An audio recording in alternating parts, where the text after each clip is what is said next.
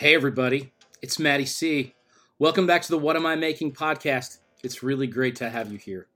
On this week's episode, I welcome back film producer, author, and fellow music nerd Matt Berenson for a chat on the writer and actors strikes, the genius of David Berman, and a look at how we seem to be stuck in a bit of a fallow cultural period. Let's get into it. Here we go.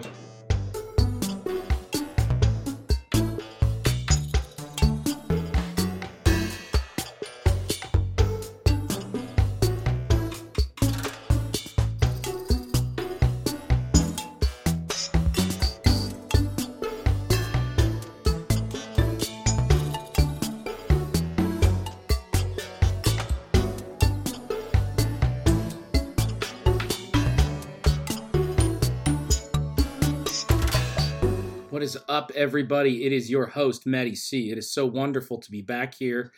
Here we are again, back where we began on a Monday. It's good to be back.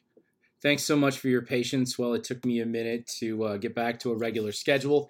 Things have been super busy with uh, many, many things in my life.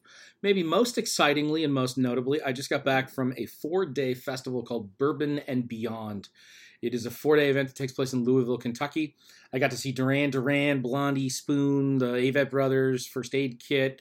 Uh, let's see, the Black Crowes, Bastille, Hosier, a whole bunch more.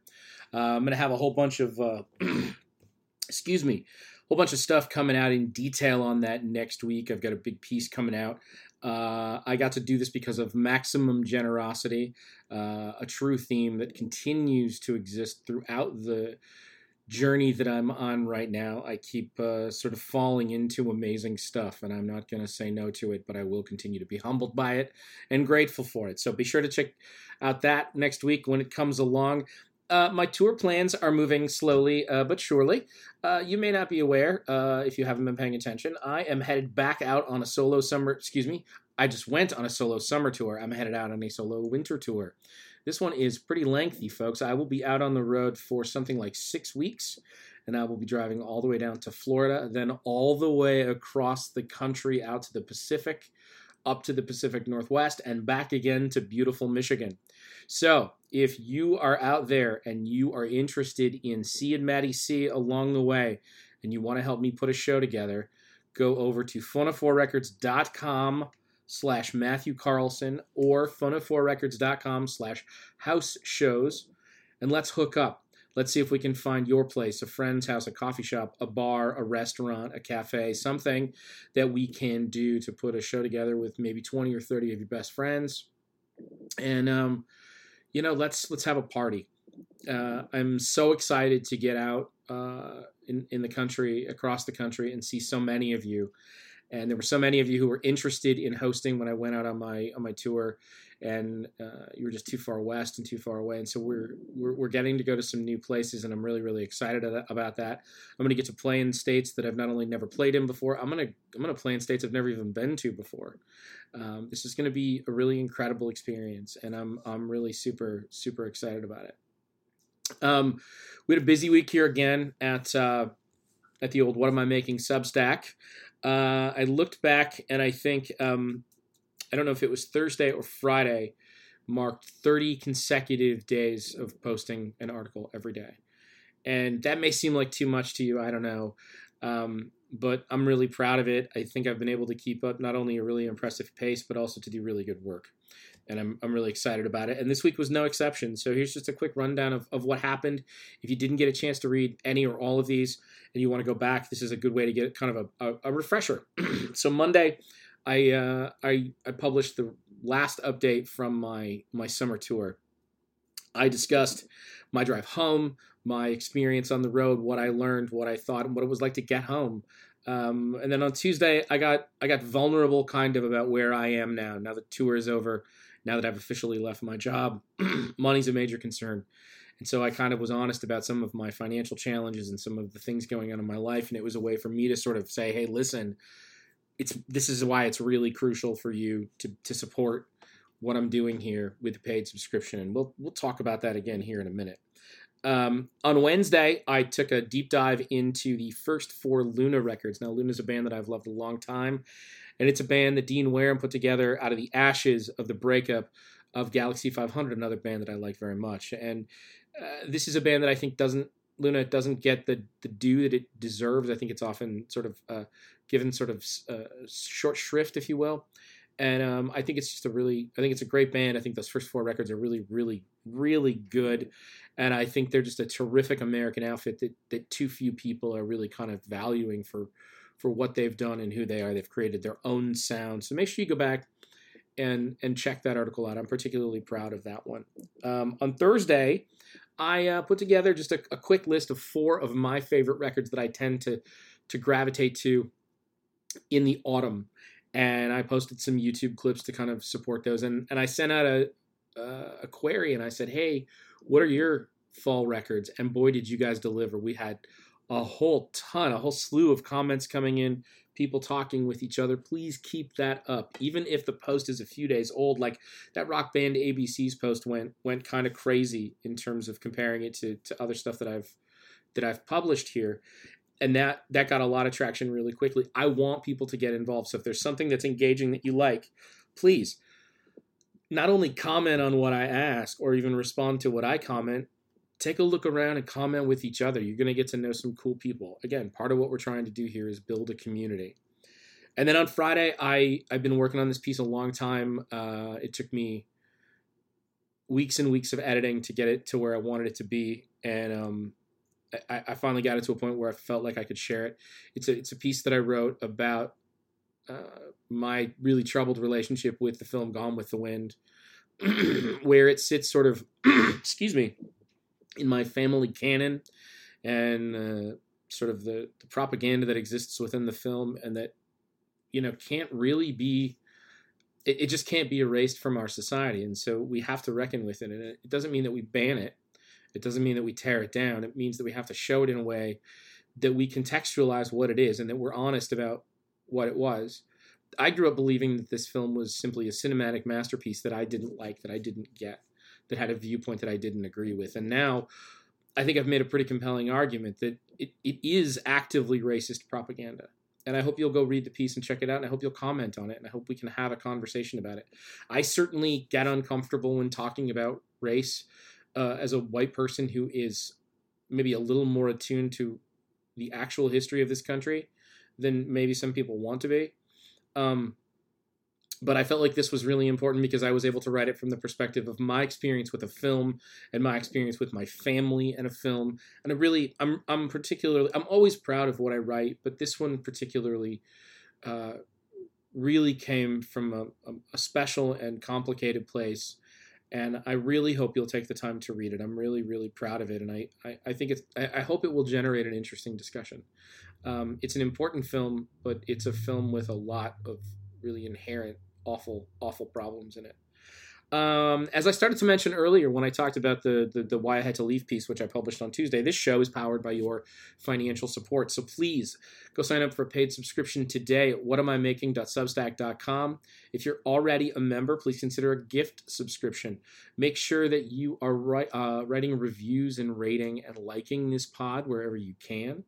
That really helps to uh, grow our audience. So if you would simply just go in and click the little five-star thing and maybe give it a thumbs up, write a couple sentences in whatever pod thing you listen to. Just say, you know, hey, Maddie has cool guests. Or just as long as it's something positive and you give us a good review, the more that you can interact with that, the more that this will get in front of the ears and eyeballs of listeners who might enjoy what we do. Um, I, I want you to get involved. Make sure you go over and uh, there's a couple different ways for you to communicate with us. Maybe that's answering a question I asked in one of the blogs. Maybe it's bringing up something you think I should be talking about here on the pod or writing about on the blog. So there's a couple different ways you can do that. You can go over to speakpipe.com slash what am I making, and you can leave me a good old-fashioned voice message. If it's really good and really compelling, I'll play it on the show. So go ahead and leave that over there. Maybe you'll get yourself on uh, on, on a good old-fashioned podcast. The other thing you can do is you can just send me an email at whatamimakingblog. That's whatamimakingblog at gmail dot com. Just send me a note. Let me know what you think. I'm, I welcome comments, questions, guest ideas, recipes, whatever you got. Uh, again, like, rate, review. It really, really does help. Now, let's get on to the meat and potatoes. My guest and my virtual friend, and I hope my real friend, Matt Berenson. Now, the first time I invited Matt on the pod, I was desperate to talk to him about his book, Secret Stars, The Great Underdogs of the Rock and Roll Era. I had read the book uh, when I was in Morocco. I read it on planes and buses and uh, fell in love with it. I had been it, it had been gifted to me just a couple of weeks earlier by my dear friend Todd Stonehouse. And in the book, Matt runs down ten of the what he thinks are the, the greatest secret stars in the history of rock and roll. And he talks about people that I love dearly, like Elliott Smith and Robert Pollard and Robin Hitchcock, among others. And for this installment, I wanted to talk about a secret star not included in Berenson's book, and, and that's David Berman of Silver Jews.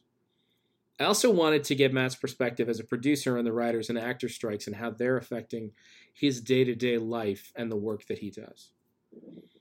And although I met Matt just a few months ago and only virtually met him for the record, sitting down with him again felt like chatting with an old friend.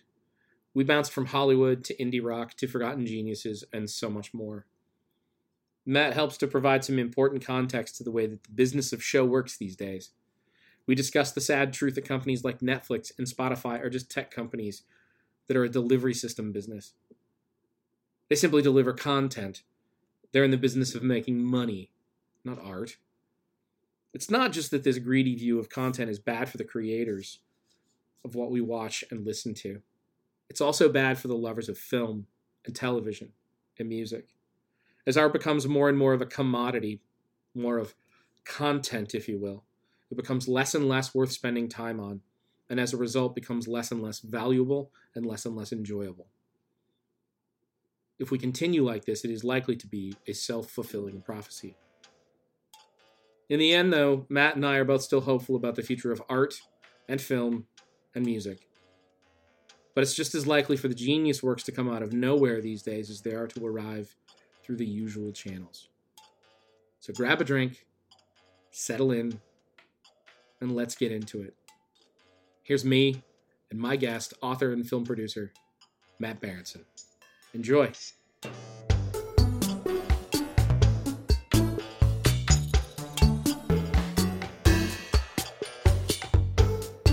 are things?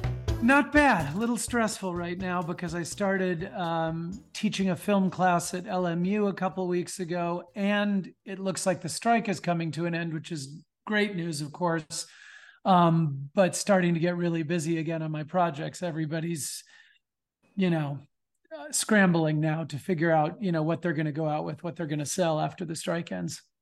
What um, what is the status of the strike and how close are we?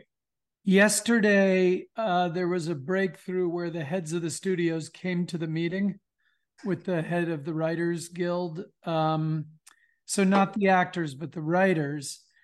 And it went well enough that they're meeting again today with the studio head still in the room. So they must be getting somewhere. I mean, this is the closest for sure since it started almost one hundred fifty days ago. Okay. How... Um... How does that strike affect you as an independent producer? What is that? I mean, obviously work completely shuts down. Yeah. But but just in terms of like momentum and inertia, I mean, we learned enough during COVID, like you can't stop building microchips or stop building S U Vs and then turn right around and start building them again. Right. Uh, um, you know, so tell me a little bit what that landscape looks like, both as as work was kind of coming to a halt and what it will take to get going again. Well, um, direct the directors didn't go on strike, much to everyone's chagrin. If everybody had been completely aligned, the industry would have shut down even more. I mean, all the projects that were in post-production would have shut down as well. Um, but, and no independent films could have been made, really. Uh, some, I guess, still could have. Uh, but at any rate, so... what producers have been able to do during the strike is send out scripts that were already finished before the strike to directors and try to get directors attached to their script. That was pretty much all you could do. Um, okay. Actors weren't reading, um, mostly. So now as things ramp up again, um, and people reopen for business, which is far from a done deal. I mean, you know, it it may happen this week or next, which would be great. Everybody's really eager to get back to work. Then what it'll look like is buyers will be very much open for business. Movies that were put on hold, many of them will go into production. Some of them will be scrapped. The studio will have had a chance to like really look at everything they were about to make, and they might second guess some of the things they were going to make. Um, but they all need movies uh, for next year and beyond. Um, there are a lot of movies that moved from this year to next year to help fill some of those gaps. But, you know, uh, people will notice. There will be fewer movies next year and in twenty twenty-five than there would have been, for sure. You can't have, and and I'm I'm assuming you'll notice the same thing as it relates to sort of streaming and the and the television angle of that. Yeah, oh, absolutely. You know, Netflix won't be dropping a new series every week. you know, yeah, there, um, there there'll be a period of time where they just won't have that. Uh, as as somebody who, you know, makes movies and has to think about, you know, whether or not they're profitable and, and they can be sold. Um, how do you, how do you sort of navigate all this? And I'm not asking you to like pick a side or go, I'm for the man or whatever. Like, but there's a, but there's a real, like, there's a real life uh, ebb and flow to it that you have to sort of like somehow navigate when you're in the position that you're in. And I'm really interested kind of the, the way in which you sort of have to do that. Look, producers have been getting squeezed in the movie business over the last decade anyway, so it's been harder and harder to make a living. And when a strike happens and you can't make a living, you realize that the business, part of why the strike is so necessary and why there has to be a new industry on the other side of it, more or less, is because if you create a scenario where only kids with trust funds can afford to be screenwriters or can afford to try having a career in acting or producing, the business will die. Um, uh, and so, y- you know, I'm lucky that I've had enough success in my career up to now that I can weather a five-month strike. Um, it, you know, I haven't enjoyed it, and you go through your savings and, you know, you, and when you've got two kids in college, that's no fun. Um, but, uh, I'm, I'm luckier than a lot of other people I know. Um, and, uh, yeah, it's, it's, it's, the movie business is harder than it's ever been. I mean, the entertainment industry really, because writers and actors and producers have gotten squeezed more than ever before in the history really of the, of the industry. And is that um, largely a result of, of, you know, I mean, you know, for those people who don't know, and I'm certainly not an insider, but I know enough to know that, you know, there used to be a system where we used to have a quote unquote studio system where there were studios that they were essentially the lock, stock and barrel production thing from cradle to grave. So they would go out and they would find new scripts, and then they would find new talent. They would find new directors, and they would groom them and, um, you know, build them up into stars. Yep.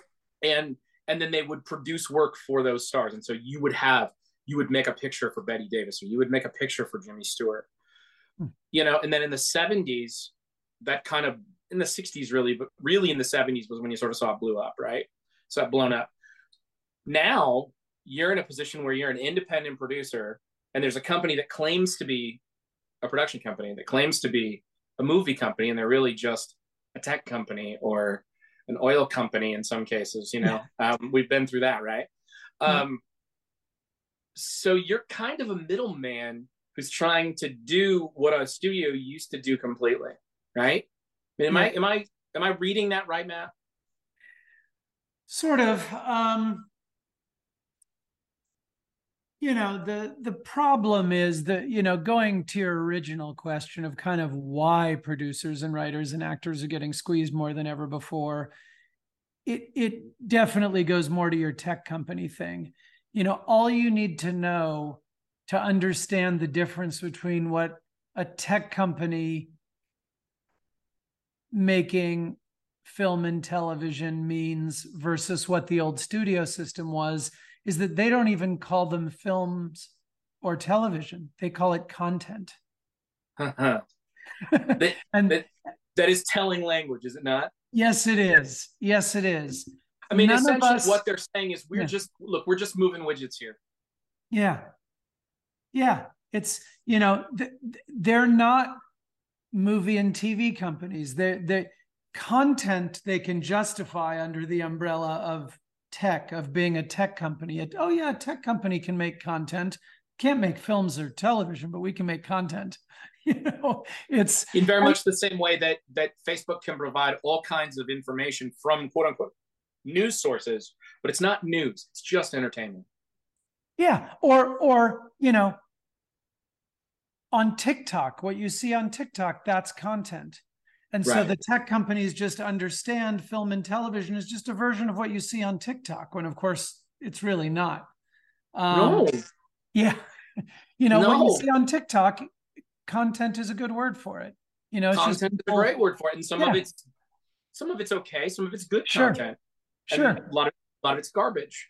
Yeah. Um, what I, what I kind of am troubled by, I guess, is that I, as a musician, and you as a film producer, and I'm sort of looking at the different ways that that technology and tech companies are kind of overtaking our delivery system. So whether it's rideshare or a food delivery service or movies or music, or, you know, I'm sure literature is the next thing with A I. Yeah. Um, you know, so you get to this point where it's like, we're not, what we are paying for, we're, we're not paying for the thing we love, the thing we want. We're not paying for the food, the record, the movie. We're paying for somebody to get it to us. That's all we're doing yeah. is just, we're just creating massive billionaire companies out of delivery services. Yeah. Whether it's Facebook or Twitter or uh, Uber Eats. Yeah. That's, that's, uh, it's an interesting way of looking at it. Yeah. Everything is just a delivery system. Yeah. Um, and it doesn't really matter what's being delivered. Um, no, as long yeah. as you've got something to deliver that you can get people to pay for, and then you can underpay this other person to give it to you. Yes. You know, you can drive down, you know, we've all heard the stories about, you know, Uber Eats and Grubhub. They, they basically go, yeah, we'll let you be on our thing, but you've got to charge lower prices so that we can take a cut. So again, yeah. you're not paying for your pizza, you're paying for Uber Eats to get it to you. And the local restaurateur is just screwed, they're hosed. Yeah. And then that becomes the way in which most people get food. And so even if you had your own independent delivery service, now it's obsolete. Yeah. Oh, for sure. You know? So my question is, um, as we kind of go down this road, obviously, it, to me, it seems we're going to have a new sort of independent film and television. There almost has to be, right? Like there has to be the the lower costs of production without having to, you know, develop actual film and things, and the and the digital delivery system will allow that to happen. Is that possible, and is it sustainable? Is there a way to do an offshoot?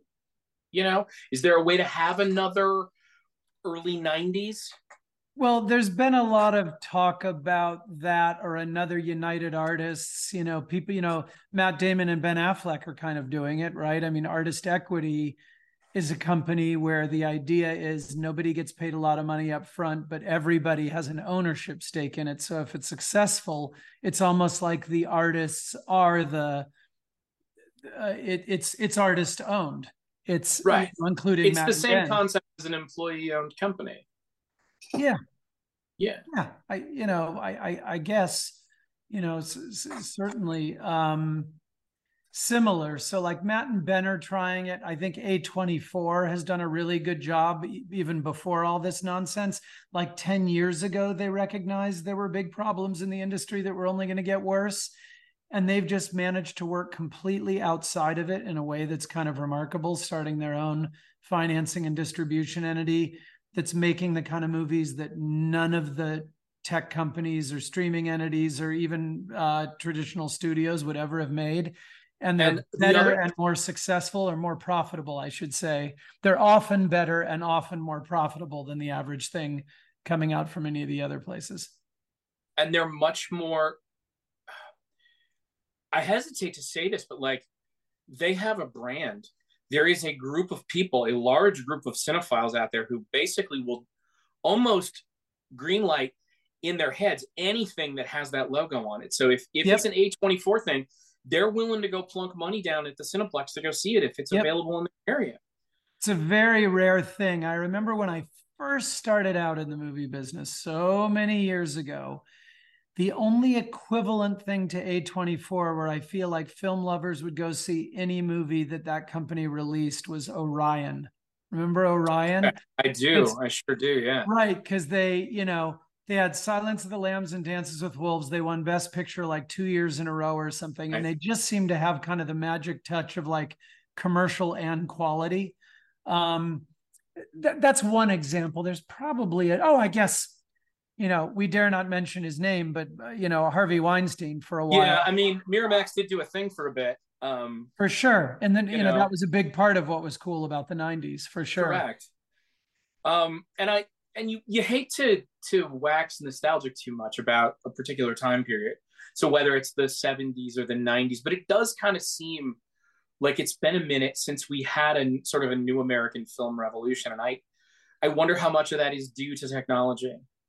Yeah, look, a, a lot of it for sure is the rise of streaming, the death of the D V D market, the, you know, uh, um, j- just the changing economics of the uh, of, of the business. Um, you know, David Byrne, you know, you and I like to cross-pollinate film and film and music. And, you know, always. Uh, if you ever read David Byrne's book, uh, What is Music? Or I, I I can't remember what it's called. It's a it's a great book, though. One of the most interesting things in that book that I've never forgotten is the idea that music changes as the delivery systems for music change.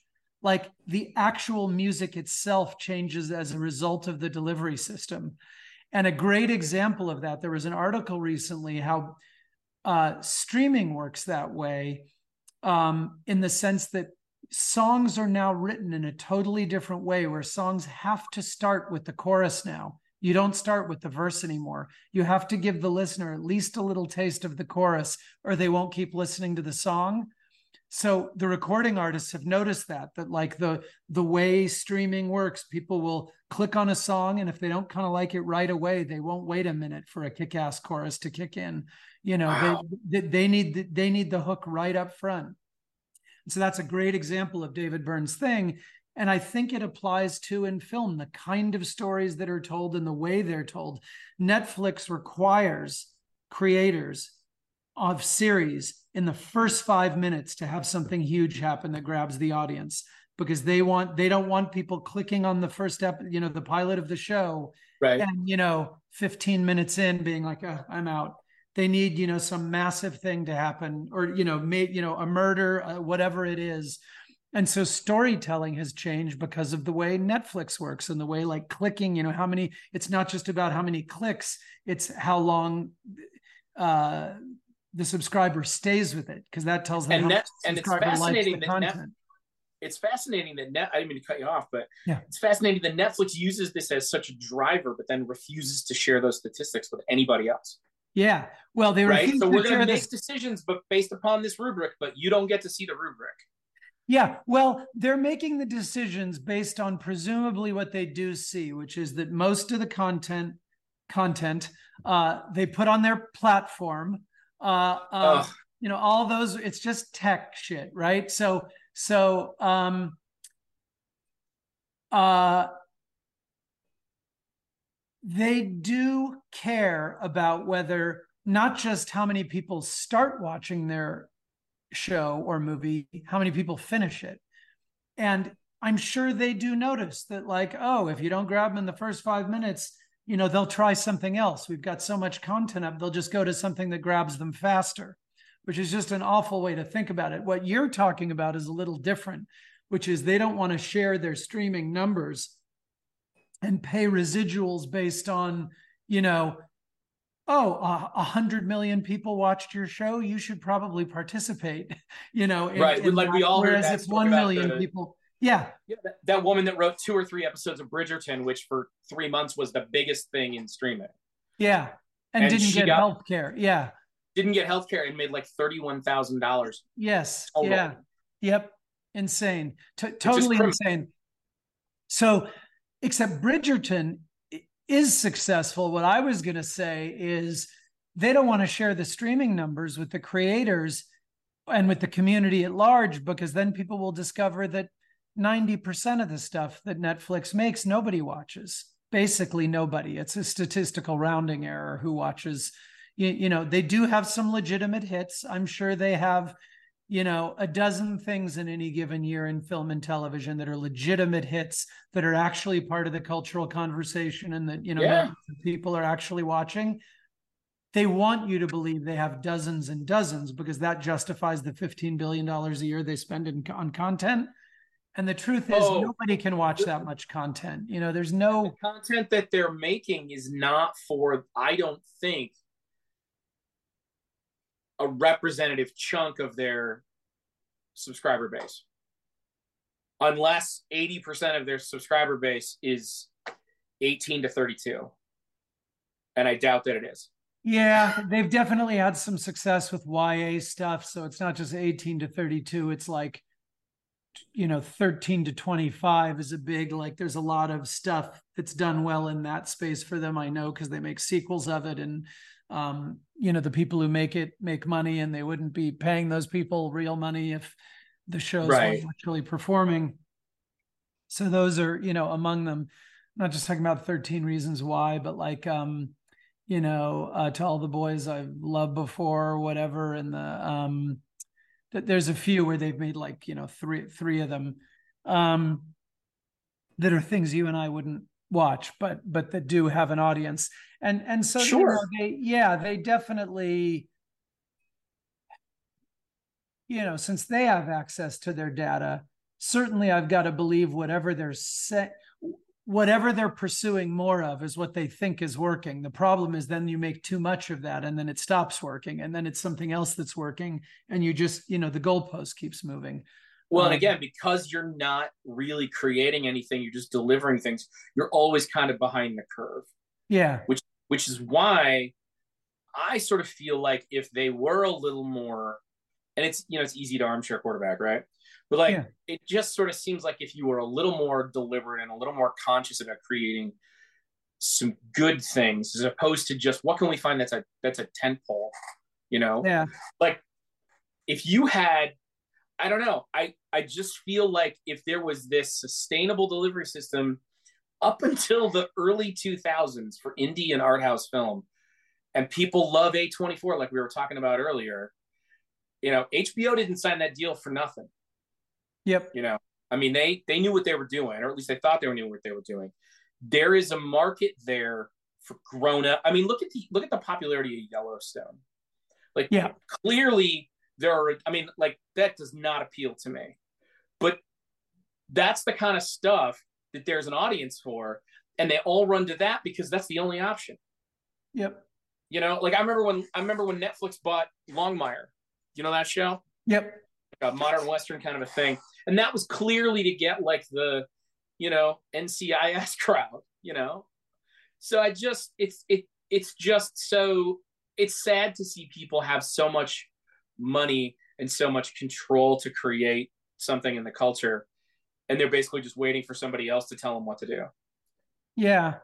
Yeah. Or, or like even worse than that, you know, it's so cynical when like, I don't mean to pick on Amazon. They're certainly not the worst, but it's like the idea that, you know, they were looking for something to be their Game of Thrones, right? I think it was sort of a mandate right. that was passed down from above at Amazon to the people they hired. Find our Game of Thrones, you know, whatever it is. You know, Apple tried with Foundation. I don't know how many people are watching it, but it's pretty cool. You know, at least they tried, and it's big budget, and nobody had ever adapted Foundation before, so good for them for at least trying, you know, taking classic science fiction books and trying to figure out how to do it yeah. for a contemporary audience. Amazon instead decided to remake Lord of the Rings. Like we just right. saw that. We all grew like, you know, young adults not only grew up on that, we got... saw it in our thirties or forties or whatever. It's like we just saw it. You know, it's it's nobody it's wants definitive. to see nine hours of lo- yeah, and it's definitive. You'll never top it's it definitive. ever. You know, one you know, best um, picture, the last one. Yeah, yeah, you're wasting your time. It's not my thing, but you're wasting your time and money. Yeah. You know, There's no you might way as well, people are you might as well go, it. all right, you know what? We need we need a musical. Let's do um let's remake The Wizard of Oz. Like that's it's just all you're that, gonna do is upset people. Yeah, th- by the way, that's yeah. a whole other thing I have an issue with, which is don't remake classics. Now, I know you mean yeah, that it, Lord of the Rings is kind of an example of that, but I meant it in a different way. It's like, no, no, no. When they told you to find another Game of Thrones, ga- another, if you look at what Game of Thrones is, Game of Thrones wasn't a remake of Game of Thrones. It was right. the first time someone was making Game of Thrones. You have to go out there and find a series of books or something, some I P out there, yes. a big manga thing, you know, uh, it's not for me and it wasn't made for me, but like at least no. Netflix, you know, took a Japanese manga thing recently. There's something called One Piece on Netflix that apparently millions of people are watching. I don't know, but they already greenlit it for season two. And at least that is based on a Japanese manga thing. It has not been adapted for the Western world before. They kind of reinvented it for, for you know, English language audiences and, and Western audiences mostly, although I, I suppose it could play anywhere. And it's just like, you know, a pirate chasing treasure, pirates chasing treasure kind of storyline or whatever, but at least no one had actually filmed that before. Was so, that um was that also the case with Squid Game? Uh, Squid Game, look, S- Squid Game, I can't remember if Squid Game was a remake of an original Korean thing or whether they just bought the Korean format and actually aired it on... Okay, I did not watch it. I just know that was that seemed, at least in my world, to be a genuine hit. Yeah, like I oh, saw, yes. I saw people writing about it and, yep. and and talking about it in a way that it clearly broke through into the culture. And, and it's like a fresh thing, you know what I mean? It's right. a little bit Hunger Games like. It's you know I only watched the first few episodes, but it you know just to kind of see what it was. And I can't remember whether that was something that was like made in Korea and just purchased to air on Netflix, or was it Apple Netflix, right? Um, I think Netflix. Yeah, that was on Netflix, I think. Yeah, Netflix thing. Or whether, I, I, I can't remember, but at any rate, yes, you know, it was for, for you and I and everyone we know, they had never seen that before. It was a, an original thing and it was a, so it's, it's, there's a little bit of throw it against the wall and see what sticks, you know? Yeah, doing... I mean, there's, there is some of that too. Like when you have that kind of clout and you have that kind of ubiquity, um, sooner or later, you're going to hit upon something even by accident. It's the, you know, blind squirrel and the acorn stopped clock and all those analogies. You know? Yes, yes. Um, you know, the stop, the stop blind squirrel. That, that one. Yeah, right. Stop the blind squirrel, yeah. Um, you brought up an interesting you you made an interesting comment on my thirteen films to get to know me that I that I wanted to discuss, and that was that you were surprised that I hadn't included more twenty-first century films. And I don't know if you saw my response. I had just started to read it and something happened and you, oh, no worries. You said it's not that I don't love twenty-first century films, is that like none rise to this, you know, level or something. I didn't I didn't finish your comment. Essentially, what I was saying was, you know, the, the In the Mood for Love is the most recent of those films, and I watched that when I, I mean that film came out when I was like twenty-eight, uh-huh. and I just think for me it's hard. As much as I love these new films, as much as like I love Inglorious Bastards, which is one of the films you mentioned, right? Yep, just a film that I absolutely adore and Incredible, have seen right? yeah. a dozen times since it came out. Yep, like that's not gonna have the same sort of foundational impact on me when I see that at thirty-five that um, Raiders of the Lost Ark has on me at eleven, right? It's those kinds of things. So it was more about, it was more about, hey, get to know me as a person than what is representative of the, you know, history of film or anything. Right, right. These are the movies that shaped me. Yeah. Thing. yeah. I see. I see. Yeah. That, that's interesting. Although th- this opens up another uh, Pandora's box of conversation. You and I never run out of things to talk about, you know, which is for most people, as, as you and I know, and we're the exceptions that prove the rule. You love what you love growing up musically, right? There's music that just is the soundtrack of your life when you're a teenager right. and into your early twenties. But most people, certainly by the time they're thirty, stop listening to new music. They just love what they love. They had about fifteen, twenty years of new stuff they listened to. They digested and they went back and, you know, found the Neil Youngs and Dylans and whatever songwriters they liked from the past. And that's it. They've got about one hundred artists they listen to, and then they shut the door behind them. And I think for those people, yeah. What I have noticed is that, that um, and I didn't mean to like stop your roll. Yeah. But those people are willing to get excited about something new, but they're not going to go seek it out. Yes. If it lands, lands in their lap, great. Yeah, but if I'm you jump to, up and down I'm, on I'm their desk and say... My conquistador days are over, right? Like I'm yes. just gonna, I'm just gonna sit here on the beach and wait for it to float by. Right, I'm, I'm through exploring. I don't have, to, I either don't have time to because I'm busy in my career, or whatever, whatever it is. Sure. Or I, family, you know, certainly young kids get in the way of that kind of stuff. It's harder to Absolutely. keep up when your kids are really little, you know. So I, I get it. I get if you even take a five-year break when you're, you have like two kids under five or whatever. It's just a very hard time to be digesting as much new film and music and all that stuff. But uh, it's interesting because I understand what you're saying now about your list. I loved your film list, by the way, of those those thirteen films. Um, uh, really interesting list, and and you know some overlapped with things I I would have picked, and and others were just like, oh, how cool! Like Breaker Morant. I remember seeing that in the theater when I was young, and I might have seen it once more, like a few years later. But it's been twenty-five years since I've seen that. I'm going to go back and watch it because it was Matt. It.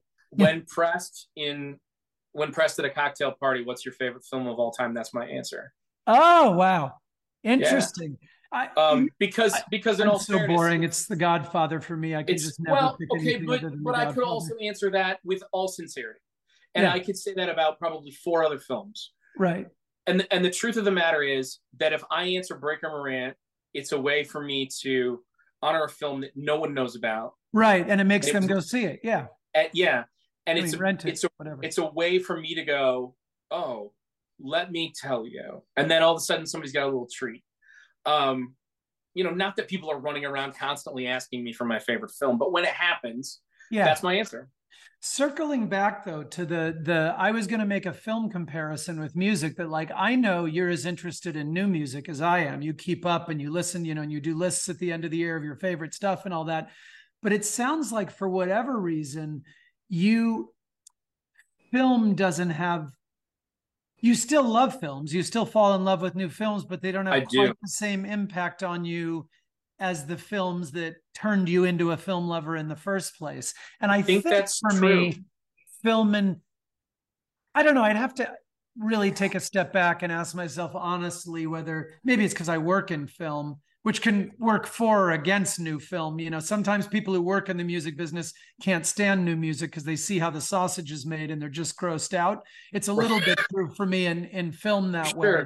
But because I, I would say, may, and maybe it's because I work in film, so that definitely makes it different. But like, you know, when I see a film that blows me away, it still makes me feel the way Uh, you know, something like that used to, and the way that when I hear an album that blows my mind, it, it still has, maybe it's a little bit of diminishing returns. You're chasing the dragon, you know, it's not, it's not quite the same as, as, you know, when you were closer to the source of your kind of, you, you know, y young self where every new idea blew your mind. You know, it's hard to get mind blown. I, and I think for me too, is that part of it is that in the last, you know, we're talking about a period of twenty years, half of which um, we've we've been in the streaming era. Mm-hmm. And that has moved a lot of what would be sort of newer independent voices into T V because they can yes. do an episode one hundred percent. But not be a showrunner. And so you sort of, you don't lose those voices. They just go to a different playground.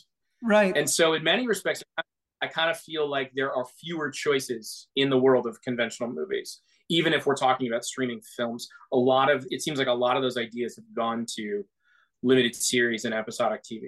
Yeah, no, I mean, I was having a conversation with someone recently, who's your favorite millennial filmmaker? And people in the industry who I talked to, the first name on people's lists until his last film was often Ari Aster. Um, you know, I don't know if you saw his A twenty-four movies, and you know, Beau Is Afraid was his last one, but the for Hereditary. My and, kids, uh, my kids are enormous fans yes. of his work. I don't, they haven't seen a new one. Right. They're enormous fans. Um, that is Beau Is Afraid is a tough, a tough I, slog. Yeah. Is it? I yeah, the first great. two are amazing. And, and Beau Is Afraid is just like, oh, I was so bummed. Because it's like the idea of Ari Aster and Joaquin Phoenix working together. I'm like, this is going to be the best movie next year. I know it. And then it came out and I was just like, oh, you know, okay. But you know what? He'll, I, but that guy's not going anywhere. He's too incredible. He could be the no. Kubrick of no, his and, generation. And, and, uh, I wish I could remember who said it, but um, there's a, there's a, there's an, artist who had a quote about how like uh when an artist makes a dud that neither of you understand why it's a dud, it means they're working towards something great that's different. Yeah, the ambition of it was insane. Yeah. And so it's like so so I do think in the fullness of time, Beau Is Afraid will be one of those movies that some people like defend with with their life, you know, and just say, no, this was the greatest piece of cinema, you know, of that decade or something. I'm just saying the actual experience of sitting there watching Joaquin Phoenix torture himself for three hours. Uh, I, it was not, a, uh, uh, there are entertaining parts of the first half for sure. And then it just is just a tough slog from there. For I'm, sure a, I'm a dude who, who enjoys a Werner Herzog film, and I don't want to see that. Yeah. yeah uh so there you go. Yeah, uh, no, it's hard to force so yourself to watch that be, one like so then so then you look at it and you go, okay, it's whether it's Ari Aster or somebody else. I mean, the first person that comes to my mind, I know we talked about her the last time you were on, but Kelly Reichardt's the best filmmaker of the new millennium in in my mind. Oh, interesting. Um, right, I forgot we talked about her. She's um, great. I, I I'm mean, definitely, I've seen three or four of hers. They're great. She's yeah. somebody who every time she makes a new film, I'm excited. Every time I see it, I am intrigued by it, and it stays with me for days. Yeah, and I don't know, I don't know what else you want from a filmmaker. Um, I don't. Yeah, she's very, very independent, though, which isn't to say I don't agree with you that she's she's a very special filmmaker with her own unique lane and niche and everything. Right. But but when you compare it to, you know, let's say in the nineties, you know, you're talking about Tarantino and and and uh, um, God, I don't know why Bryan Singer just popped into my head, but sure, but you know, Bryan Singer, sure. the, the Coen brothers, Steven Soderbergh, uh, the early Spike, Paul Thomas Spike, Anderson stuff, you Spike know. Lee, Paul Thomas Anderson. Yeah, I guess she's closest to being in Paul Thomas Anderson's lane, but it's like all those filmmakers make really entertaining and great movies. Her right. movies are really engaging, but I wouldn't recommend them to anyone, to any film lover. You know what they I mean? Are, They're um, very specific. Independent, uh, they're very independent. A, they have a slow burn quality to them. Yes. They are They are the antithesis of the first five minute rule you were talking about with Netflix a little bit ago. one hundred percent. And I am somebody who loves that if it delivers. Yeah, character driven, deliberately paced, you know, and yeah. yeah. You know, um, and, and all really and, good. Yeah. And she may be counted among this generation's or her generation's, you know, best filmmakers. I don't know. It'll be interesting to see. And I don't necessarily know that I know enough, you know, about this new new breed of filmmakers. I mean, I, I know the, I guess what happens is I know the ones that sort of rise to household name. Greta Gerwig, so, yep, you know. Greta Gerwig, Rian Johnson. I mean, I knew who they were before they, you know, Noah Baumbach. I knew who they were before they rose to that name. But like, now I'm not sure that I know who the next Greta Gerwig is going to be, or that I know where the next um, Quentin Tarantino is going to come from. Yeah. Um, you know, is it, my question is, is it just going to be somebody like Scott Frank who's going to make, you know, shows like that? And if so, that's fine, you know, but is it going to be somebody who's doing The Queen's Gambit and then two years later they're doing something else? Or is it somebody who's going to make, are we looking too hard for an auteur, Matt? Ah, all right. That's an interesting way of of reframing it. Are you are you and I obviously? The, the, I don't think the industry is looking hard and no, like, too I hard don't, for an auteur. No, the They're probably not looking hard enough. But but by the way, Chris Nolan's a really amazing case of like total auteur filmmaker who is yes. also just bizarrely commercial. Even when he makes a three-hour movie about a physicist, it grosses a billion dollars. I mean, it's unbelievable that that movie has grossed nine hundred million dollars. I can't believe it. I loved it, but I did uh, not think that was a movie for everybody. Um, you know, um, I, I was, I, I was totally blown away by it. I, I've seen it twice in the theater love and um, just love it. Just was just was completely floored. Incredible. And and so the answer to your question is, in my in my answer to your question personally, and I don't know what the industry thinks, but I think, you know, no, we're not looking too hard for an auteur, because I do think auteurs, auteur filmmakers are the lifeblood of the film industry.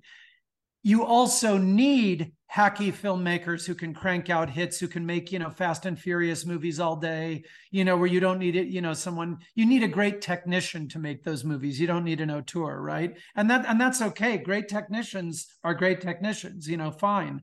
Um, you need great auteurs to make great horror films. You need great auteurs to make great comedies.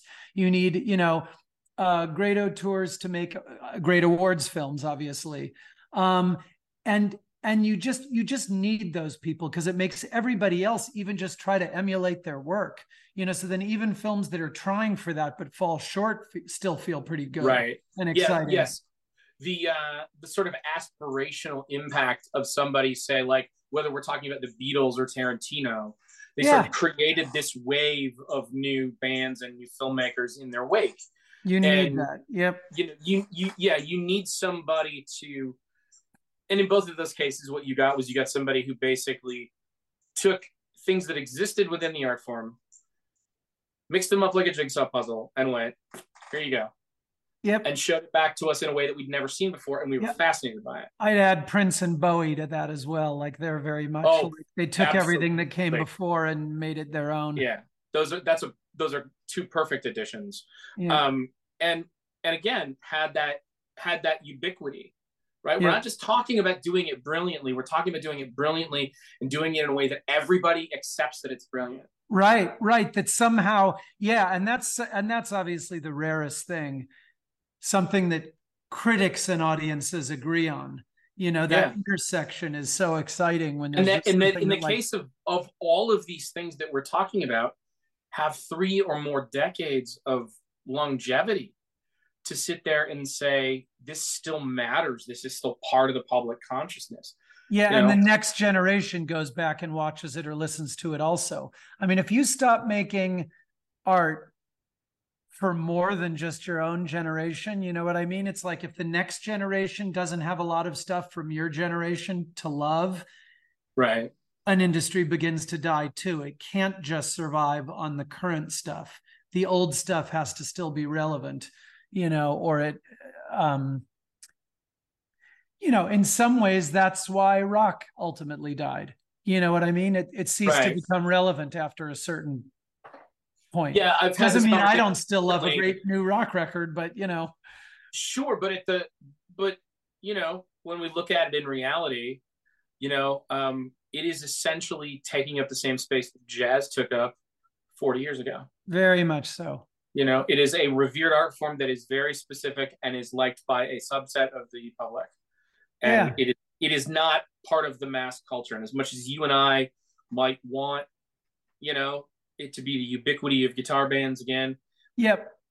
The days are probably numbered and they're not yeah, coming back. Yeah, yeah, it's it's very interesting. I have said now for a long time that it's never going to, it's certainly, look, I still believe that it's never going to come back to anything like it was when, you know, everybody thought it was dying and then punk saved it. And then everybody thought it was dying and Nirvana slash grunge, whatever you want to call it. Like, that was a thing that made it vital and, you, you know, made it able to keep up with rap in the nineties, frankly. And then there was even rap rock in the nineties, which, boy, let's, you know, oof. I can't even name my favorite rap rock artist. Um, I guess it would be the Beastie Boys. The Beastie Boys did a good job. It's a little bit like rap and rock. It's a little bit like what Hank Hill has to say about Christian rock when Bobby tries to be in a Christian band, and he says, "Bobby, you're just ruining two things that people love a lot."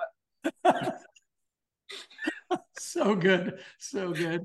Uh, yeah. So so it's you, you know, but but I do think there's gonna be a wave.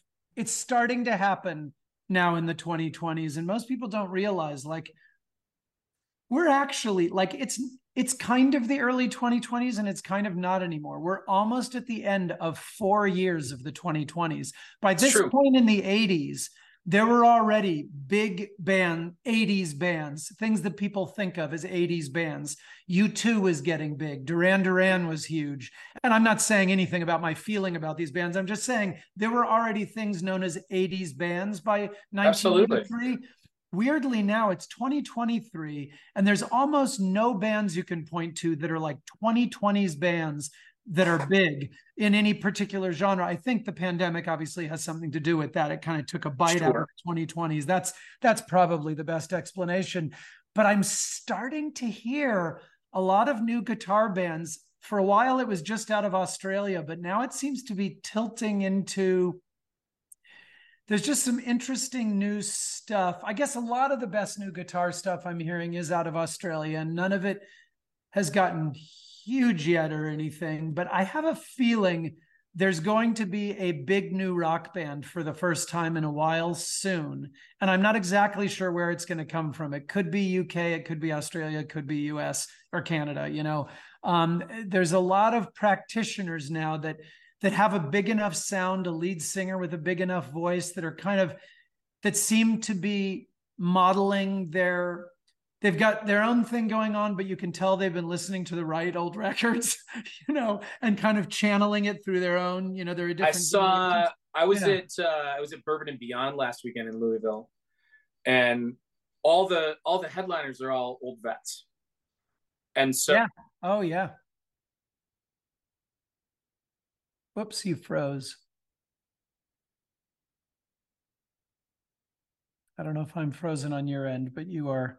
So there were no there were no new bands. I mean, second. Am I back, Matt? Yeah, you're good. You're back. All good. All right. Thank you very much. Sorry about that. Um, anyway, it was all it was all older bands. I, I didn't have a problem with it, but it was all sort of like. Actually, that's not true. The, the Sunday headliner was Bruno Mars. Well, that's depressing. That doesn't help. You know, that that's, but that's not rock and roll. I mean, he it was puts cool. on a good Super Bowl halftime show, but that's not rock and roll. Yeah. I watched three songs and then I went, well, an Uber won't get cheaper. Yeah. So we're going to go. Um, right before that, though, I watched the seventy-eight year old Deborah Harry have thirty thousand people in the palm of her fucking hand. And it was incredible. It was like going to church. Wow, that's incredible that she's still performing at seventy-eight. Yeah, Chrissie Hynde too is like seventy-five now. And her voice, her voice is almost as good as ever. There were a couple things where she had to drop it down a little bit, and her yep. backing band sang a falsetto to cover it. You couldn't tell; it didn't matter. It was like one note. It, yeah, it, Matt, it was stunning. I thought, is she going to do the rap in the middle of yeah Rapture? Yeah, is she going to do it? Totally did it, nailed it. Did the breakdown in the middle of Heart of Glass. Did that whole thing. Did did all of it. Like kept up with all of it, wow. and like just just fucking. He kicked so much. She kicked so much ass. She and then kick ass. Clem Burke was was with her, and and uh, Chris Stein or no Chris is... Chris Chris has got AFib apparently and was not available, so they had somebody else. Right. The bass player for the evening was Glenn Matlock. Oh, nice from Squeeze. Oh, no, from, from the Sex Pistols. No. From the Sex Pistols, yeah. yeah. Sex Pistols, yeah, yeah, yeah. Yeah, so it was quite the rhythm section. It was a it was a heck of an evening. But the other highlight for me that weekend was Duran Duran. Uh, ah, nice. So literally two bands that I've loved for forty years that I had never seen. So to, to get to your point, there were no new bands that were part of the big bill. Like the headliners that were the newest bands were like the Killers and Black Keys. Interesting, yeah, you know? You go. Yeah, no, it's um, all, it's, you know, that there, there were def, there was definitely a, a last wave of big rock bands in the, in the two thousands. And that was yeah. it. It was that, that first Killers record was one of the last ones out the gate, pretty the much. Strokes. Uh, this, yeah, the Strokes, uh, Arcade Fire, uh, oh, you yeah, know, yeah, yeah. Uh, uh, I, you know, Coldplay obviously yep. is the biggest of all of them, you know, sure. and it's like, so was that, there was that last wave. You know, and nothing since then that has right. anything like that level of popularity. Uh, the one young band, and I didn't really pay attention much when they were playing, but we were there for it. The one young band that everybody seemed kind of keen on was Inhaler. I don't know Inhaler. Inhaler Ooh. is uh, Bono's kid. No. It's Bono's, yeah, it's Bono's That's son. Almost annoying. because his yeah, daughter is so also becoming a big one, actress, and it's just the Nepo baby thing. Right. So the one sort of new thing that people were keen on was a Nepo baby thing. And so it really tainted it for me. And I was like, oh, maybe it's great, but God. Yeah. If, by the way, Bono's kid, like if it was Larry Mullen's kid, I would be more excited about it. Right. I know what you mean. Look, I'm I'm willing to try it. I'm going to listen. I can't believe sure. I haven't even heard about it. You know, I'll I'll give him a shot. You know, look, Bob Dylan's kid, Jacob, he wrote some legitimately good songs on those early Wallflowers records. I'm not he a sure did. fan, but he had some talent. You know, yeah. obviously nothing like his dad, but like, okay, solidly above average, you know, and then absolutely. And, uh, Uh, you, you know, Jeff Buckley, obviously, uh, you know, there are, there are some examples of people's kids oh. who actually, you know, um, uh, Steve Earle's son, Justin Townes Earle, uh, may he rest in peace, uh, wrote yeah. some incredible songs and records. Yeah, he did. Um, God, the Jason Isbell song about him is so devastating. Uh, the one on the new record. I can't oh, even listen so to good. that song. It's so painful. It's, it's, it's so, so good. There are, There are a couple of heartbreakers on that new record that are yeah, yep. Uh, that yep. and um, was it White Beretta? Is that what it's called? Yeah, I can't yeah. remember. There is another one where like yeah, that's you um the lyrics and you that's yeah. uh that's a song that that traffics in very much the same uh, story as uh, Brick by Ben Folds. Ah, right. That it's that story. Um, and so you're always kind of like like I, the first thing I said to Kimmy when she played it for me is I was like, you realize that like it has to live up to this standard and it's not going to do that, right? Like yeah. you have to see it on it, like, because I can't see it on that level. Yeah. Um, before I let you go, let's let's talk about one of your favorite songwriters and mine, um, a, a man who is sadly no longer with us, named David Berman. Ah, uh, yes. This, this is when I reached out to you, was when you published that piece on on on that Purple Mountains record, and um, yeah, just just talk to me about your experience with Silver Jews and specifically with that record. Sure. So, so look, that, that piece came from the heart for sure, because I, I was an even bigger Pavement fan than I was a Guided by Voices fan in the nineties. And then it's kind of, you know, now they're both like way, way up there in all, you know, all time, all, you know, indie rock, alternative rock bands for me. They're probably, you know, they might even be the top two. Um, But I found out about Silver Jews because of Pavement and just kind of knowing, oh, Malkmus plays on this record and co-wrote some of the songs. Let me check this out. What a weird thing to call your band, Silver Jews, you know, and I'm Jewish. And I was like, you know, I, you know, that, that even makes me uncomfortable. Like, you know, it's, it's kind of a, you know, it's like, oh, okay, let me, let me check this out. I really liked the first Silver Jews a lot. I, it, I couldn't tell to what extent. You know, it's the first Silver Jews sounds a little bit like a Pavement record, and I couldn't tell whether that was just because Malkmus was on it and co-wrote some of the songs, or because David Berman was trying to piggyback on Pavement's success and trying to sound like them. You know, but by the time I got to their third record, American Water, I was like, this guy is an insanely talented songwriter in his own right, completely independent of his friendship relationship with with Stephen Malkmus, you know, and now that that record holds up even better over time. Like it's a classic oh. album. It's a classic album, just period, full stop. Anybody oh. who's a music fan, if you listen to that record and you pay attention to the lyrics, I don't know how you come away with anything but like, oh, that's, that's a classic record. It's just, I remember, I remember the first time I heard Smith and Jones Forever. Yeah. Oh yeah. And the opening line. And, the, yeah. and I, um, I remember going, oh, this is this is interesting. And then I heard the line, the alleys are the footnotes of the avenue. And I went, what the fuck is happening in my ears right now? Yeah, yeah, yeah, and yeah. I, I immediately went, I just was like full focus. And then I went, where do I get more of this? Yeah, because when if song- I can write this, I want it all. Yeah, yeah, no, and look, and obviously being a songwriter yourself, you know, you know, everybody's working with the same, you know, number of notes and chords and whatever. And some people find really interesting, original things to do with those. Um, uh, obviously, you know, it, go, it, it goes without saying, but it's, you know, it's rare that there's a band or songwriter that really has an original sound. So often where an, a songwriter can differentiate themselves is the, is the writing itself, the actual, you know, the lyrics. And it's so rare that rock lyrics rise above the sort of cliches, you know, songs about cars and girls and heartbreak and, you know, whatever. And, and when you hear it, it's just so thrilling. You know, it's like, look, Stephen Malkmus is a really sort of oddball writer where he likes just the sound of language and the way words combine. It doesn't always make sense. Pollard does the same thing, but boy, sometimes a line will seep through and you'll go, oh, this isn't, he's not just, this isn't scrambled eggs here. Like he's, th- there's, there's a, a, a purpose and an intent behind these, these words. And he may be the only one who knows what they are on this line and this line or this verse, but I, I think I get what he's on about here. And Berman, man, he's just one of those guys. He's just one of the most original writers, was one of the most original writers.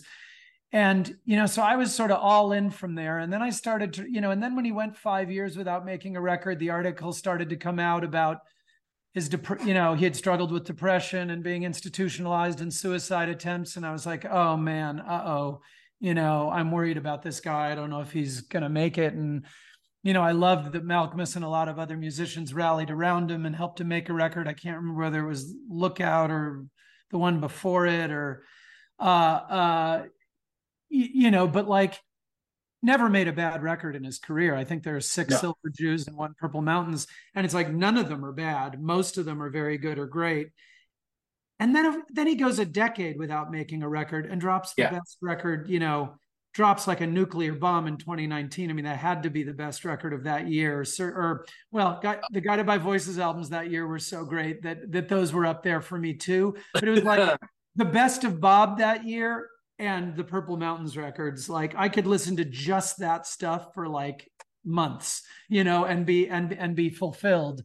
And obviously, even though I knew how harrowing some of the lyrics were on that record, somehow I didn't see his suicide coming, even though it, like the whole record is a suicide note. I mean, so yeah. clearly the one about his mother and the, I mean, you can't, it's painful. It was painful for me to listen to for a little while afterwards. And when I was writing that piece, I went back and listened to the record and just was reminded again, like this is, you know, that's probably one of the dozen best albums of the twenty tens of like the decade, you know, oh. I, you know, American Water, there were so many incredible records in the nineties that American Water's in the top ten percent for me, but like her, that Purple Mountains record, because the twenty tens was just not as amazing a decade for me, like right. music wise. And I think even for the generation who had to grow up, who had to be teenagers in that decade, they're just like, we got ripped off and they're listening to their dad's music. You know, they just, right. are, there's all these articles about how young people are not listening to the music from the twenty tens. That's not what they're listening to when they, you know, because streaming allows them access to everything. And they're like, oh, sure. We grew up on dog shit. Um, so that makes dog the shit. purple, the Purple Mountains record stand out even more, you know, um, with things like the John Murray record. I don't know if you've ever heard The Graceless Age. Have we ever talked about him or about that? No. Oh boy. Oh boy. You're going to thank me for this one. And this is a tough one. I've become friendly with John. He's an unbelievable guy. Um, he was born and raised in, in, um, um, Mississippi. He was adopted by the direct descendants of, um, greatest Southern author who ever lived. Oh my God, Sound and Fury. William Faulkner. Yeah, William Faulkner. So uh, he was raised by the sort of like great grandkids, but like the sibling of the, you know, close enough. Like he's a, you know, uh, um, so he grew up obsessed with Faulkner, even though he's not related by blood to Faulkner. He moves to San Francisco, gets into the music scene there. He's married with a young kid. Gets hopelessly addicted to heroin, um, uh, dies, actually died on the corner of sixteenth and Mission, uh, was brought back to life like five minutes later in the back of an ambulance. So didn't suffer any brain damage from it. You know, well, not just apparently. He wrote what what what in the U K. He's bigger in the U K than he is here. Most people don't know about him here, incredibly, even though he's an American songwriter. And he has three or four albums out now. But the one the one he will always be known for, uh, to the extent he's known for anything, is The Graceless Age. It was uh, number eight or ten on Mojo's list of the best albums of, of twenty thirteen. And nobody heard it here. But when I saw it on that list, I ordered it on import or something. You couldn't even get it here. So I actually have one of the rare C Ds of that. Um, it's not available for streaming yet, but I've talked to John and we're f- literally, I'm helping him like figure out the best way to do it. He's either going to put it up on Bandcamp. He didn't have the rights to the record for a while. He has it now. He owns the rights to the record. So you, the only way you could hear it now is on YouTube.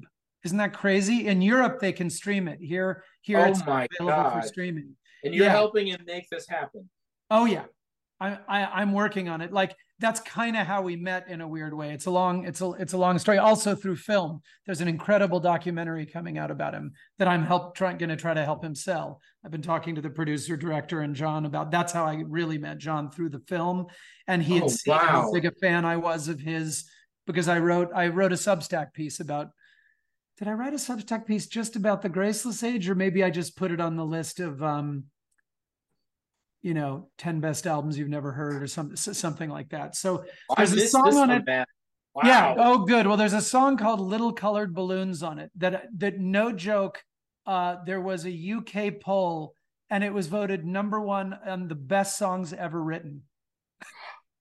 The number one wow. song of all time was John Murray's Little Colored Balloons. Which wow. is the story of, well, it tells, a, it's it's nine minutes long. Uh, it's, you know, for sure, it, for me, it would be in the top one percent of every song ever written. There's no such thing as the best song ever written.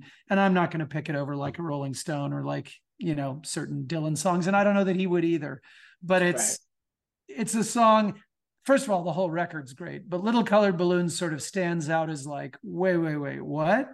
You know, I just, that it's just, it'll, it'll strike you on first listen as one of the best things you've ever heard.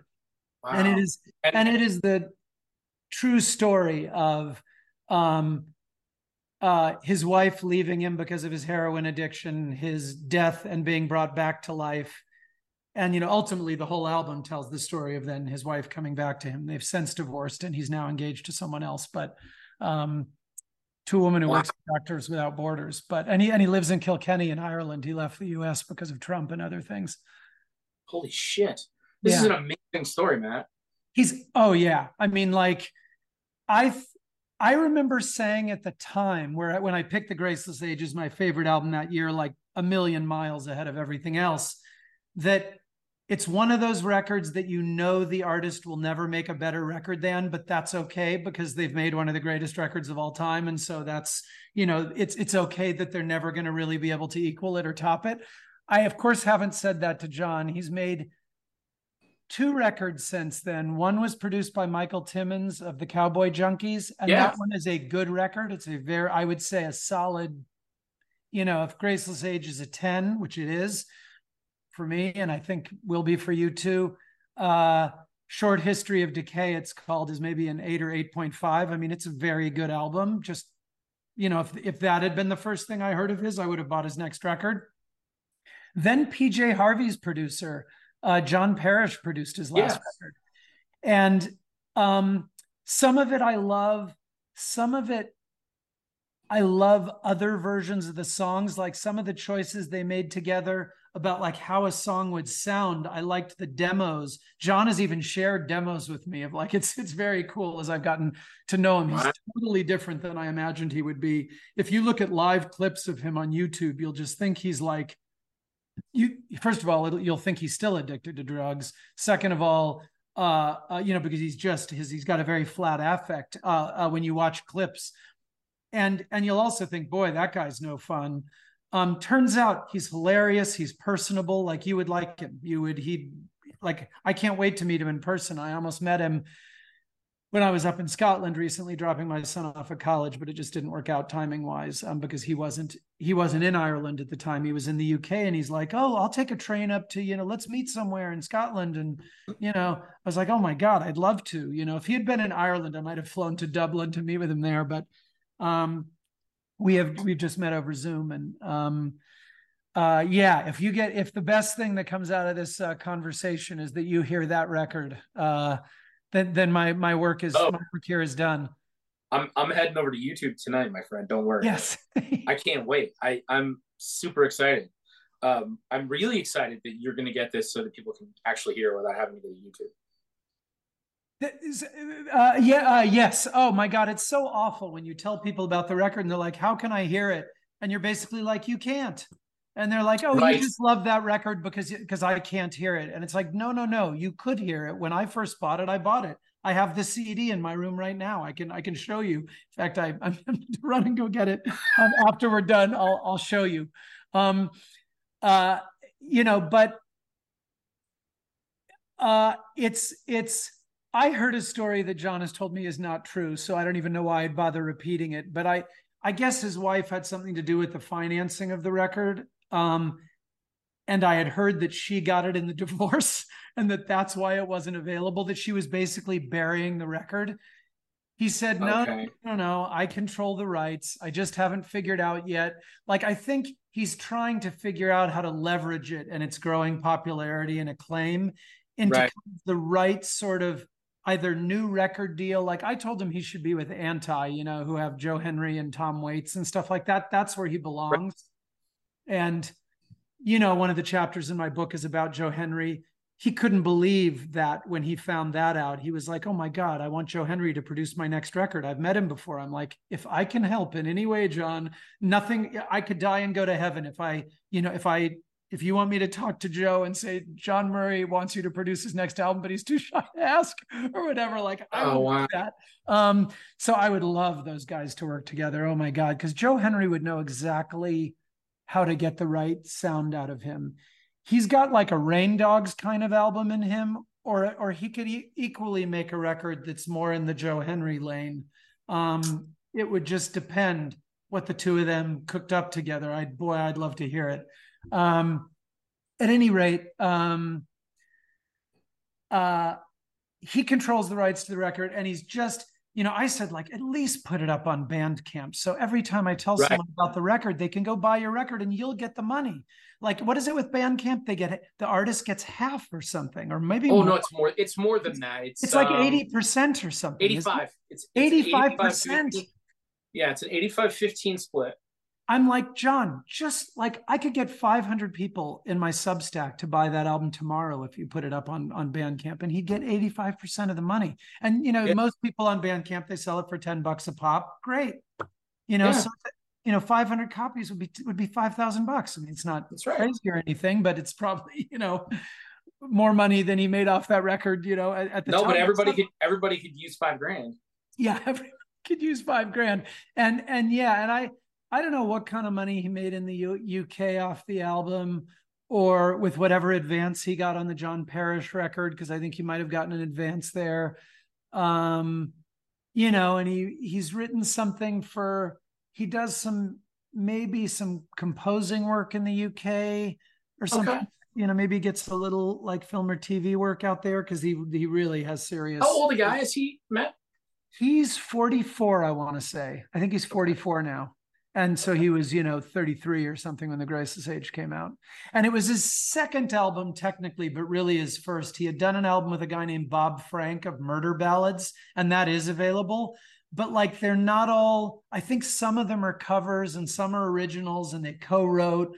Like, The Graceless Age is pure, unadulterated John Murray. And it's his, it's like his first solo, solo album. Okay. Um, and it's. And that that's the one. He, did he self-produce that then? That's uh no. So there's a sad story there. His heroin buddy and music buddy and best friend in San Francisco was the drummer from American Music Club, a guy named Tim Mooney, yep. who either OD'd or committed suicide shortly after the release of The Graceless Age or right before it. So Tim Mooney produced the album. Okay. And John has basically told me, like, I'll never have another collaborator like that. Like, he just knew how to bring out the best in the songs. And he shared oh. with me the demos for The Graceless. Oh, no, you know what it was? That's not right. Tim Mooney's mix of the album was not the final mix. Uh, John Murray, to his credit, had it remixed. And the remix is so much better than the original mix that was never released, which I've heard. um, I so obsessed with the album am I. Um, John shared it. John offered to share it with me, and I'm like, uh, yeah, I want to hear the original mix. I was worried it was going to be better. it wasn't better.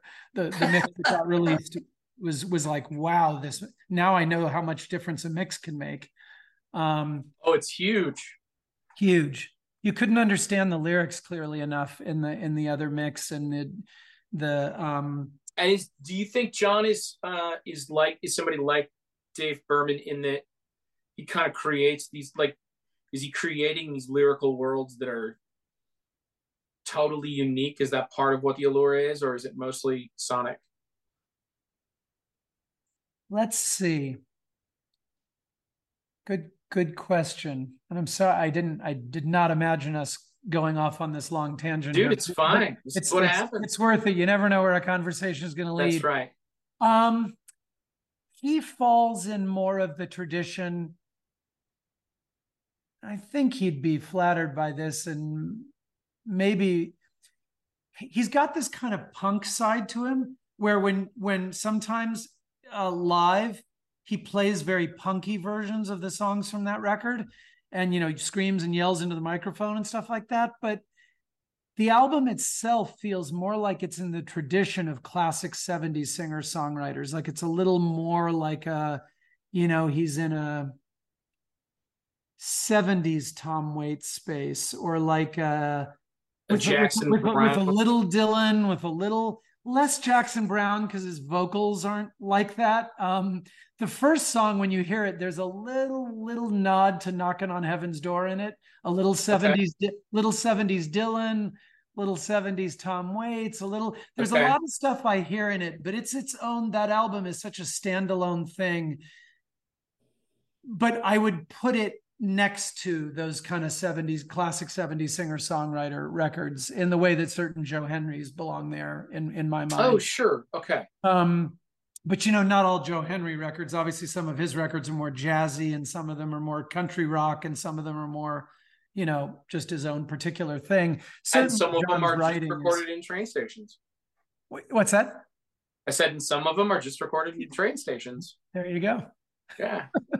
Actually, I I mean, part of it is that I'm an enormous fan of Billy Bragg as well, but I love that record. I love that train record. That Shine a Light yes. record's really yeah. Great. Yeah, it's, uh, uh, the, you know, Joe as a producer blows me away. I mean, the range of people he's worked with, I don't even think I knew until I started researching my chapter on him that one of the Amy Mann records was produced by him. Like, I just hadn't noticed.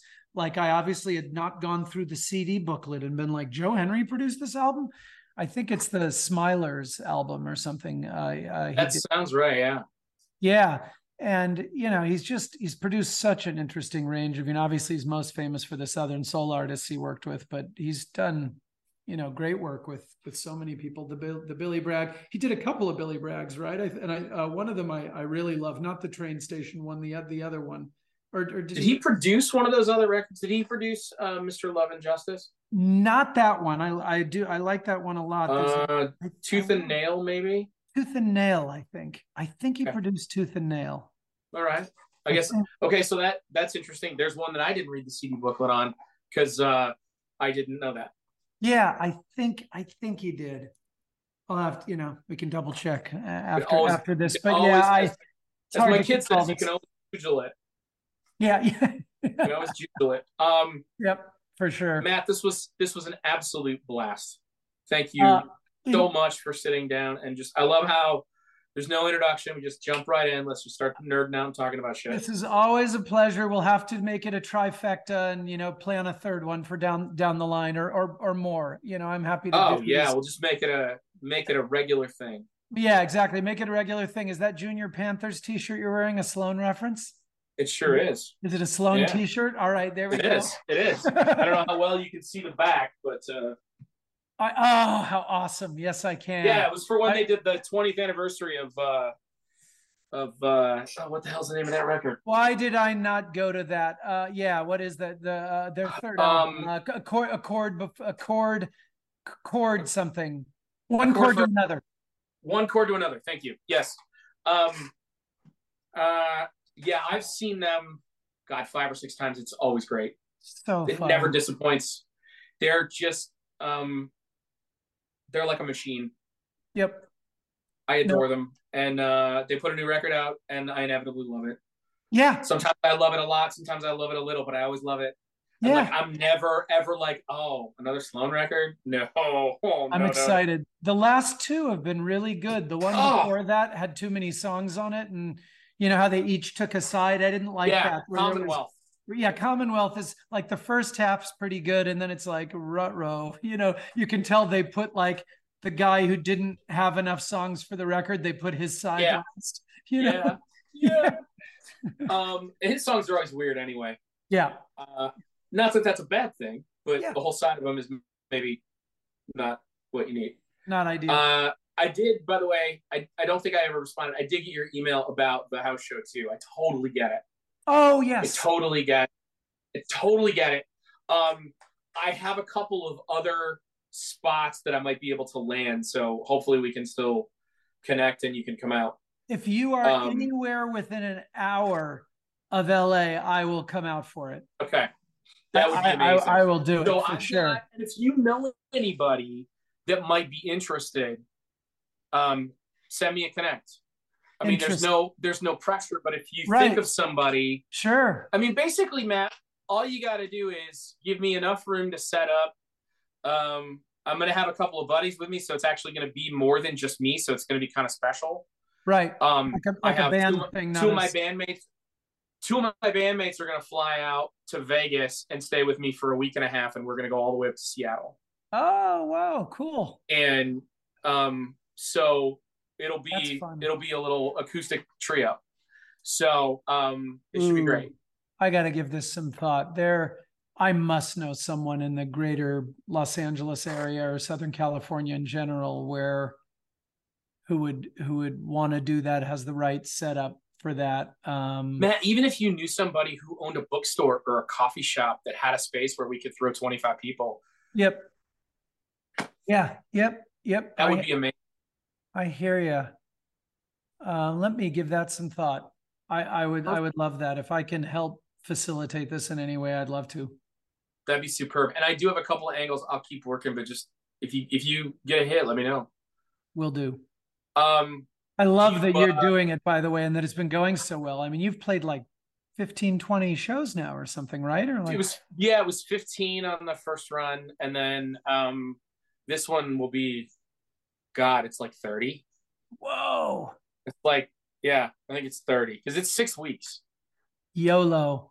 You know what? As stupid as that is, it's absolutely true. It's kind of true. Love, you know, if not now, when, you know, it's like... Say, yeah. This is not a dress rehearsal. Yeah, right. Exactly. This is what you want to do. You should do it. You're doing yeah. what you want to do, and you just right. yeah, you're finding a way to make it work. You know, it's I, like, yeah. Thanks incredible. for the subscription, by the way. Oh, uh, my my pleasure. It's uh, very appreciated. You know, I I am incredibly sympathetic, and and you know my whole career in, you are. in a lot of ways is about supporting um, artists hope, and helping. God, I hope you can get back to work soon. Yeah, me too. Me too. I really, I, I have a, I have a friend who's a podcaster who all, he's also the, uh, he's the warm up act for Stand Up Tonight, mm-hmm. and that's a nice chunk of change. And he sure. makes a pretty good living. He used to be a Sirius X M host, but he makes a pretty good living. Yep. As a podcaster, but not the kind of living he used to make hosting a Sirius X M show nationally sure. five days. Oh my God! Um, yeah, I can only imagine. And so it's like, you know, I'm I'm literally like, I've never had a vested interest like this before. I'm like, I just want my buddies to go back to work, man. Yeah, yep. And it it sucks. It's it's weird times. Look, the whole across the country. I mean, obviously, there's the auto worker stuff, and the kind of there's a lot of yeah. labor unrest in general, and it's because everybody's getting squeezed.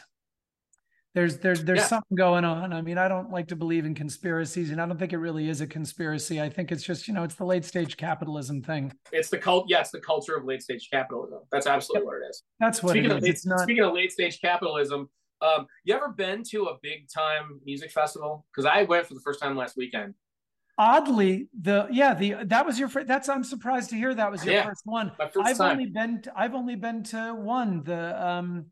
Not Lollapalooza, um, the, the one in Palm Springs, in Palm Desert. Um, oh, uh, uh, Coachella. Coachella. Uh, quick, quick story. We can maybe we can end on this note. I, when my oldest son, who's now twenty, was born, he couldn't have been more than six months old. And I really wanted to go to Coachella because it was the year that Radiohead was headlining and the Pixies reunion was happening.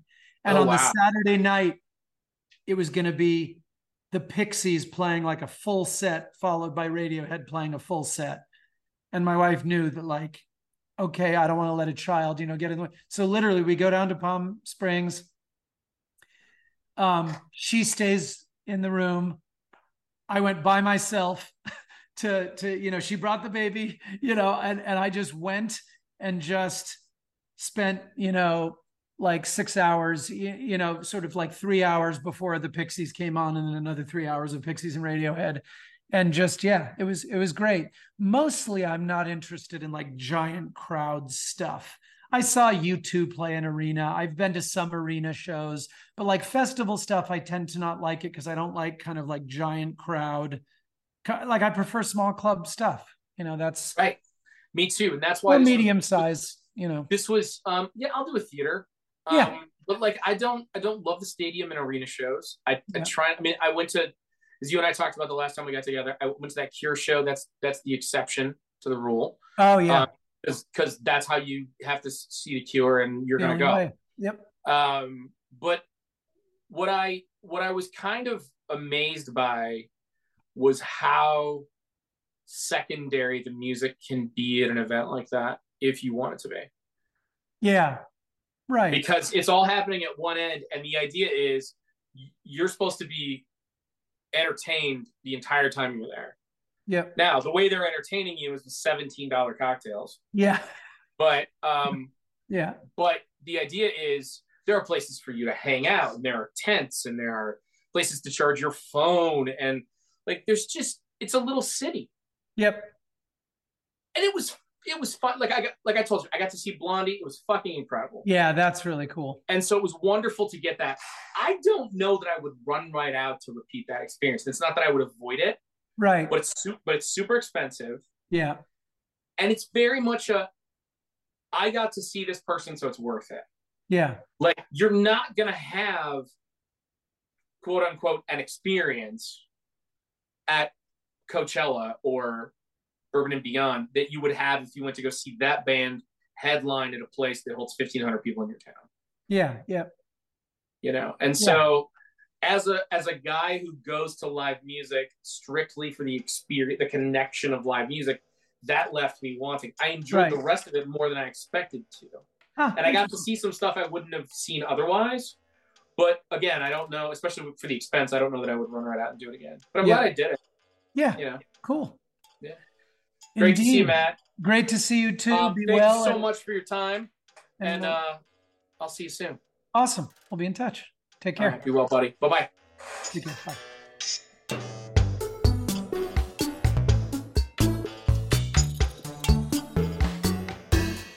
There he goes. Author, film producer, amazingly nice human being, Matt Berenson. Thank you so much to Matt for being here. Thank you to you for being here. Make sure you head on over to the Substack. There's stuff coming out every day right now. You got to go catch up. I, I can't do this forever, so sooner or later you're going to get a break. But for right now, you got to run with me. I'm at a Pollard-esque pace. That's just how it is, my friends. Make sure you go over and leave me a message at uh, speakpipe.com slash what am I making. Let me know what you want to see slash hear slash do on the show.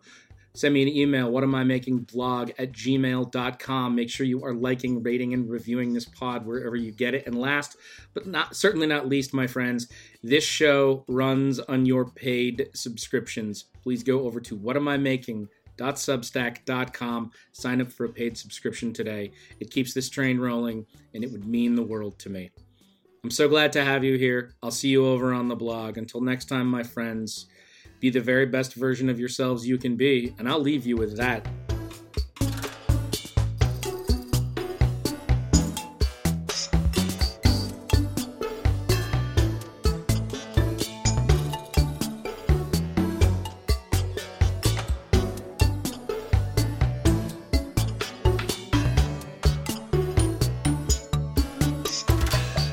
Now that there was some real pandering, motivational bullshit speak for an outro on a podcast.